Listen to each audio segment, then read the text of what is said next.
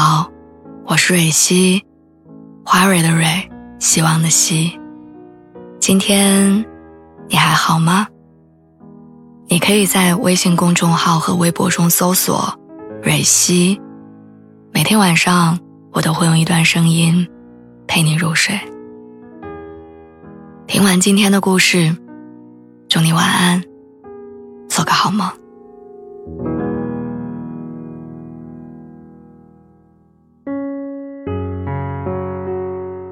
我跟男朋友合租之前，我一个人在北京独居了三年。菜市场三块钱一把的青菜，一顿吃不完，等再想吃的时候，已经把它放坏了。我因为怕被对面的人看到我是独居，客厅的窗帘儿，我很少长时间的打开。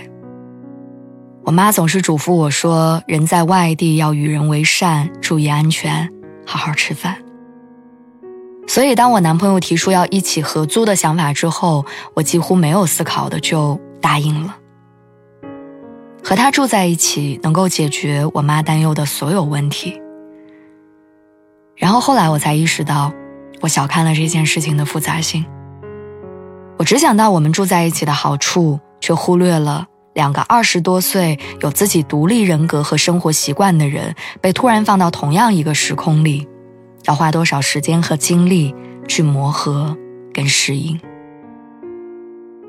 我们俩合租没过多久，我开始觉得我缺乏独立的空间。后来我们之间出现了很多鸡毛蒜皮的问题，比如他喜欢晚睡，睡前一定要洗澡，而我呢喜欢早睡，厕所里水声的稀里哗啦，我越听越清醒。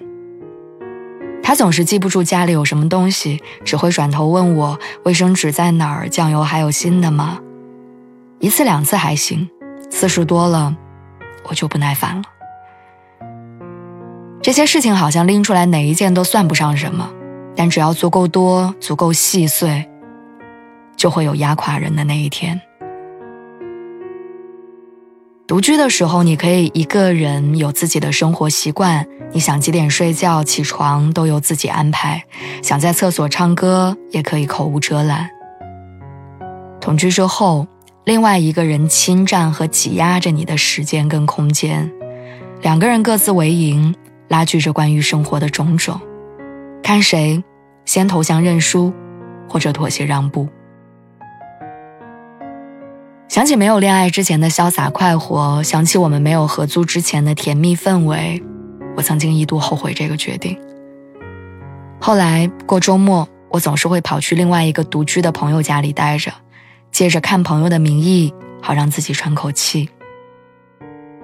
我们俩在他家开着音响喝酒，他对我说：“是不是一个人也挺爽的？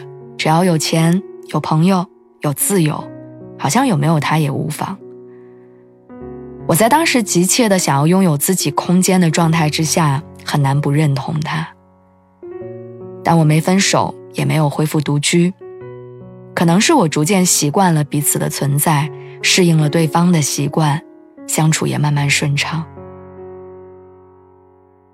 北京近期疫情很严重，很多人先后确诊。一周前他下楼做核酸，第二天确诊了。我在心里曾经闪过一丝埋怨。我想着两个人在一起，到底风险还是比一个人要大，我可能要被他连累了。他确诊两天之后，我也开始咳嗽发烧，两个都不健康的人，一个在卧室，一个在客厅躺着养病。我发烧最严重的那个晚上，昏昏沉沉的睡不好，卧室的门留着一道缝，客厅的光从外面透进来，没什么动静，我怕吵着他睡觉。即使没睡着，也在床上一动不动地躺着。他可能不知道我醒着，就轻手轻脚地走进来，把热水壶放在床头，然后摸了摸我的额头，走了出去。我想逗逗他，于是我一直在装睡。我听他进了洗手间，一阵水声之后，他又进了屋，打算把热毛巾小心地盖在我的头上。我没憋住。笑了出来。那天晚上，客厅的落地灯一直没关，比我稍微好一点的他，隔一会儿就会来看我一次。只是后来我都睡着了。情况好一点之后，我和几个朋友聊着近况，突然有个人说：“如果这个时候有另一半就好了，不需要自己独自面对生病。”他说完之后，我想起那天晚上的情景。如果我只有一个人，我能够应付这场疾病吗？我想是能的。我可以提前给客厅留盏灯，好让我上厕所的时候不要摸黑走路。我可以提前烧好水放在床边，我能记住几点要吃药，饮食要清淡。但我可能不能像那天晚上一样，睡得那么踏实。那种踏实是自己给不了的，只有爱人能给。我也想，如果我生了大病，别人能够照顾吗？我想是可以的，爸妈或者好朋友。他们都会愿意照顾我，可我似乎也无法坦然接受。我无法让年迈的父母站在床前为我生病憔悴的样子担心，也没有办法心安理得地吆喝我的朋友帮我端茶倒水。这个人，一定是我能以最憔悴和丑陋的脸面对，并且不觉得害羞的人。这个人，一定是为我忙前忙后。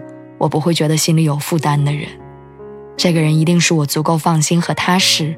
想到他在我身边，我就更有力气去对抗世界的人。这个人不会是父母和朋友，他一定是爱人。经过这次确诊，我似乎开始重新定义伴侣的意义。他未必是你开心时最好的玩伴，也不一定能成为你的知己。但他一定能在你低谷或者深渊中，毫不犹豫地走向你。是你敢把所有的软肋和不堪都全盘托出，又不会有负担。他会拉你走出黑暗，他似乎能治好你的病。现在我还没有彻底好利索，但我已经没那么恐惧新冠了。谢谢爱我的人。